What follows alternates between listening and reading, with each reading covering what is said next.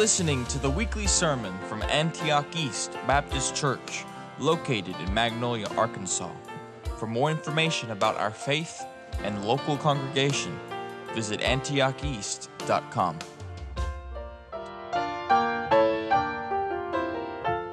Turning your Bibles with me today to Colossians chapter 1. For it pleased the Father that in him all the fullness should dwell, and by him to reconcile all things to himself, by him, whether things on earth or things in heaven, having made peace through the blood of his cross, and you, who once were alienated and enemies in your mind by wicked works, yet now he has reconciled in the body of his flesh through death to present you holy and blameless and above reproach in his sight. Now, I don't know if you're listening. I hope. I, I, I, hope you listen when we read. And Brother Roland, thank you for reading today some of my favorite scriptures that Roland read today. But these verses just gave us one of the most amazing statements that you'll hear in all the Bible. Let me give it to you one more time. In Him, Jesus, on earth, the fullness should dwell. It pleased the Father that in him all the fullness should dwell. Colossians 2 9 further helps us understand what God is saying there. It says, For in him, Christ, dwells all the fullness of God bodily. Jesus, by the way, was not half man and half God. He was all man and he was all God. You too have a spirit, whether dead or alive. You have a spirit. And it's all you. You are a physical being and you are also a spiritual being. And Jesus came, what we call incarnate, and took upon flesh. I'm going to make a feeble attempt to explain just how awesome this statement is. And I want you to listen. Now, what I'm fixing to tell you can be proven scientifically. The circumference of the earth is 24,901 miles, unless you believe in a flat earth still. The surface area of the earth is 196,940,000 square miles. It's a big planet. Not the biggest by far. Now, the sun, for instance, is 93.7 million miles away from us this morning. The circumference of the sun is 2.7 million miles. 103 million Earth sized planets could fit into our sun, which is not, by comparison, a large star. Now, what I'm fixing to tell you are best guesses and estimates from study and science. Some of them are close, some of them may not be close, but these are the estimates that science gives us about things. So listen to me. The Milky Way is the galaxy in which you and I live. And it was previously thought, and uh, uh, uh, well, the, the, the, Milky Way is bigger than previously thought. A new study done in 2018 shows it would take, now listen to me, 200 thousand years for a spaceship traveling at the speed of light to go across the entire Milky Way. Now, did you hear what I said? 200,000 years it would take for you to travel across the Milky Way from one side to the other, uh, uh, traveling at the speed of light. Now, we say that all the time. I heard speed of light all the time. You said, what in the world is that? Well, a light year is the distance light travels in one Earth year, okay? And that is about a, a beam of light. If you flashed a flashlight into the sky, it would take 200,000 years for it to go 6 trillion miles. So, if you went from one side of our galaxy to the other at the speed of light, In one year, it would take you six trillion miles. That is six with 12 zeros behind it, by the way. Therefore, the distance to one edge of our galaxy to the other would be 200,000 times six trillion miles. You say, Brother Ron, you lost me. That's a lot of numbers. That's huge. Exactly, that's what I want you to see. And that is just the galaxy you live in. There is an estimate of 100 billion stars in our galaxy alone. 100 billion stars in our galaxy alone. The nearest spiral galaxy to the Milky Way is the Andromeda uh, galaxy, and it is 2.54 billion light, billion light years away. Now, you do the math later. I don't have a calculator or enough toes and fingers to count that. Now, this is only estimates, seeing it's very difficult to measure the dark spaces between all of the galaxies. But we do know that the Andromeda galaxy is out there, and there are several hundreds of smaller galaxies in between us. But it's the one like our galaxy. Now, just how many galaxies are in the universe? How many galaxies are there? Well, research released in 2016 revised the number of galaxies in the observable what we know, observable universe from a previously esti- estimate of 200 billion. 200 billion galaxies, like ours. And it suggested that that number should moved up, be moved up closer to 2 trillion galaxies. Now that's estimates. 200 billion is enough, amen? It is, esti- a, it is estimated that within those galaxies there are 1 times 10 to the 24th power stars. What in the world does that mean? Well, that means 24 zeros behind it. One with 24 zeros behind it is how many stars are, are in those galaxies by the way, that is more stars than all the grains of sand on our planet. That's how many stars are in the galaxies that we know of. Now, seeing all that, what I'm fixing to tell you is the truth. Is the truth. These things are just what we can observe and estimate within our observations. Vast does not begin to explain the universe, immense and beautiful and awesome. Yet the Bible tells us in Zechariah 12:1, thus says the Lord, who stretches out the heavens, lays the foundation of the earth, and forms the spirit of man within him. The Bible also tells us in Psalm 33 6, by the word of the Lord, the heavens were made, and all the hosts of them by the breath of his mouth. Are you listening to me?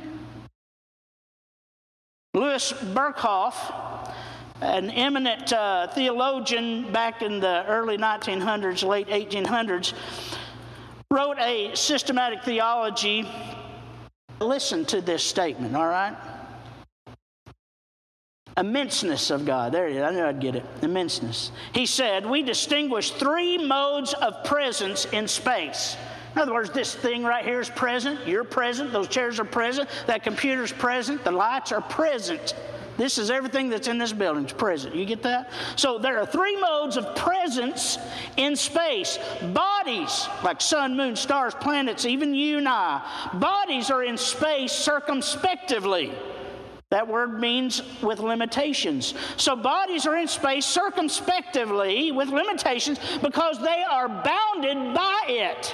Finite spirits, demons, angels, uh, spirit beings are in space definitively since they are not everywhere at one time, but only in a certain definite place. So they are, spirit beings are in one place definitively since they are not everywhere, but only in a certain definite place. Now, listen, here's where I was getting to.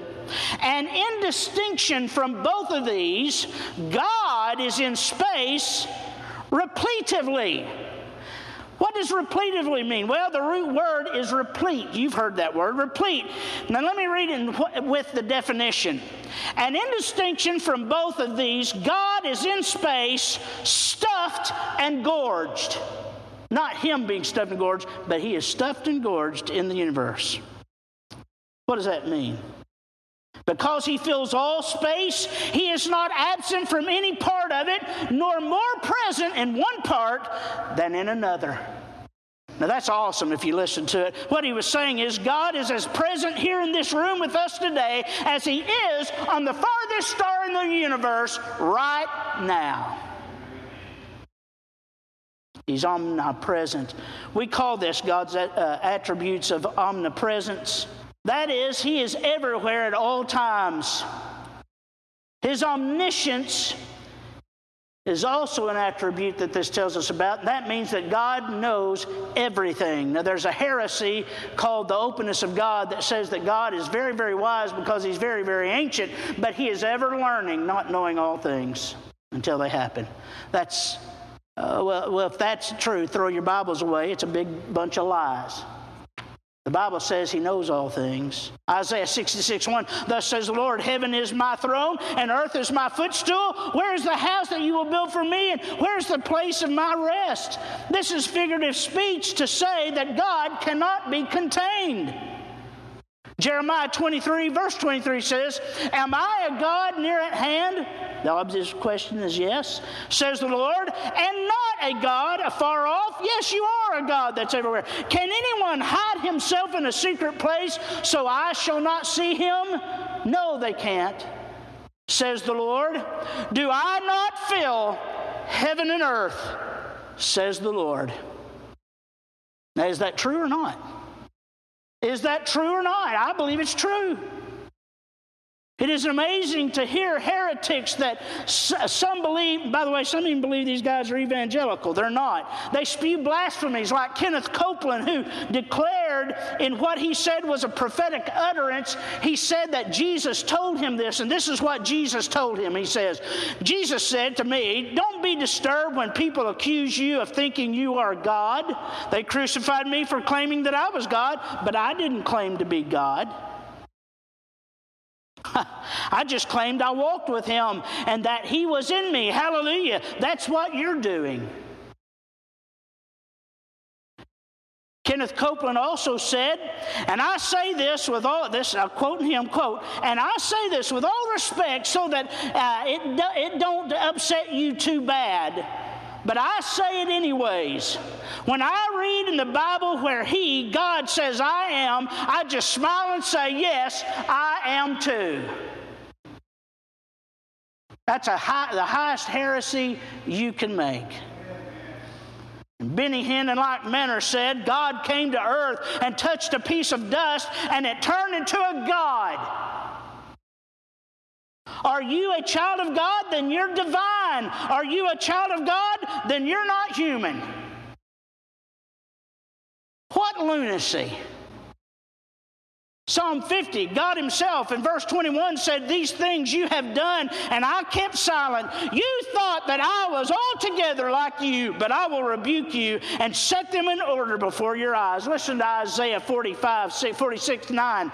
Remember the former things of old, for I am God, and there is no other. I am God, and there is none like me. Isaiah 55 8 says, For my thoughts are not your thoughts, nor are your ways my ways. Now listen, says the Lord, my ways are not your ways, says the Lord. For as the heavens are higher than the earth, so are my ways higher than your ways, and my thoughts than your thoughts. What does that mean? That means everything I just described to you about the universe, as vast as it is, that's how far away from being like God you are having thoughts like Him, being like Him. I've mainly talked of God's omnipresence and His immenseness, but I haven't even really touched His omnipotence, His all powerfulness, all that I poorly and incompletely have described of the universe, He created it all with words of His mouth or with the thought of His mind. Psalm 33 6 says, By the word of the Lord the heavens were made, and all the host of them by the breath of his mouth. Are you listening to me this morning?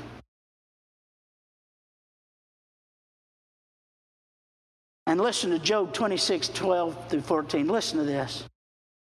He stirs up the seas with his power. And by his understanding, just by his mind, he breaks up the storm. By his spirit, he adorns the heavens. His hand pierces the fleeing serpent. Listen to verse 14. Indeed, these are the mere edges of his ways.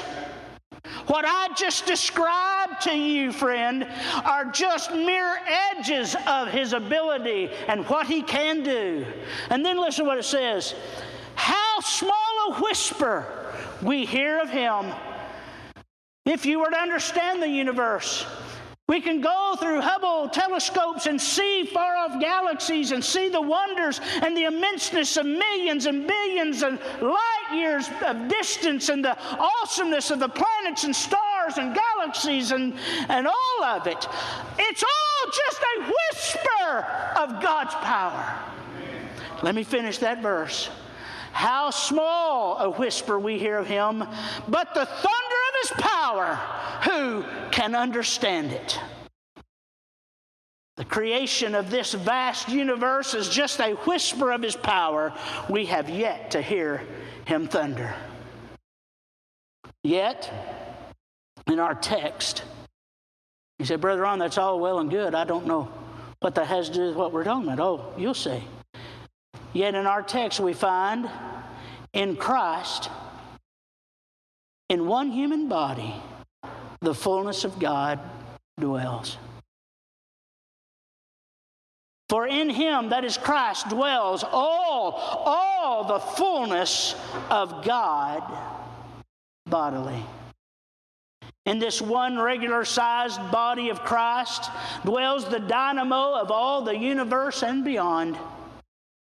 In Christ dwells the omniscience of God, the omnipresence of God, the omnipotence of God, the sovereignty of God, the character of God. He is God. The Bible says that He became flesh and He dwelt among us.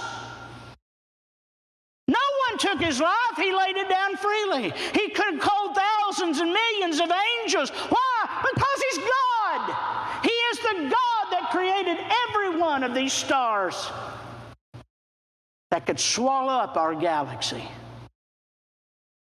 and every star in our galaxy. What will he do? Now, wait a minute, listen. What will he do with this tremendous power? Will he create more universes? Maybe he came to create more vast universes. What will he do with all of this infinite resource that he has? He has come to earth, he has arrived. What will this fullness display?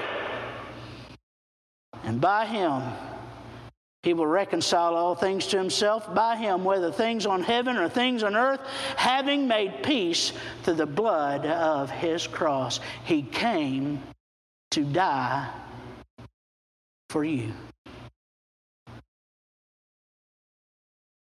And you who once were aliens and enemies in your mind by wicked words, yet now he has reconciled. Can you imagine? As he stepped on the ledge of nothing and looked into the space of nothingness, and he began to speak and to think, and the worlds, the universe that I just described to you, that we just, just blows our mind, began to come just by the word of his mouth in six literal 24 hour days, by the way.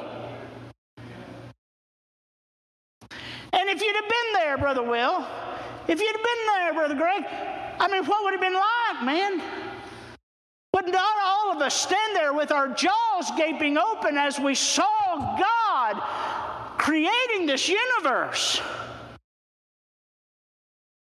And yet, Jesus said, He said, Man, that's glorious. That's awesome. Surely God deserves all praise and glory. And yet, Jesus said to God the Father, Now, at the crucifixion, Now, as he was fixing to give his life, now glorify me as with that glory that I had with you before the foundation of the world. Don't look at the universe to see the glory of God. I mean, we do. Don't, don't get me wrong. I'm not saying it's not glorious. But if you want to see the glory of God, Jesus said, look at the cross of that God that created it all and the resurrection. There is glory. The psalmist has said, Oh, listen. Psalm 8 said, When I consider your heavens and the works of your fingers, the moon and the stars, isn't that what we just did? Which you have ordained, in verse 4, what is man that thou mindful of him? Or the Son of Man that you would visit him? Are you spending time on me? Not just another one of your specks of creation, but a rebel to your holiness. He will die to redeem the very thing that is the opposite of him alienated sinners and enemies. The fullness of God came incarnate to do five things according to verses 21 and 22, and we will look at them next week. I'm just going to mention them now. We'll look at them next week. Now, you think about this. Think about the immenseness of God, and the eminence of God, and the holiness of God, and the awesomeness of the God that we just described as I repeat these things in the scripture. Five things these verses say that God will do and why He came.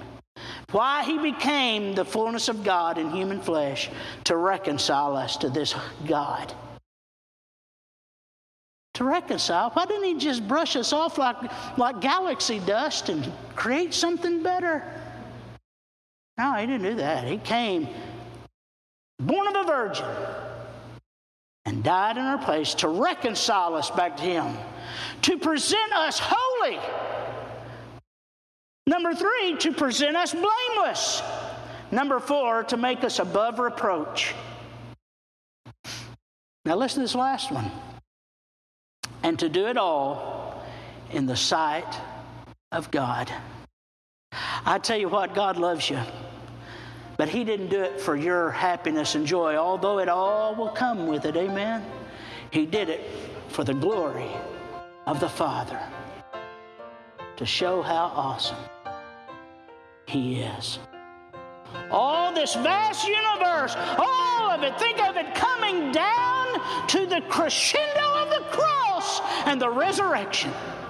For dirty sinners like Brother Ron, for dirty sinners like you and me.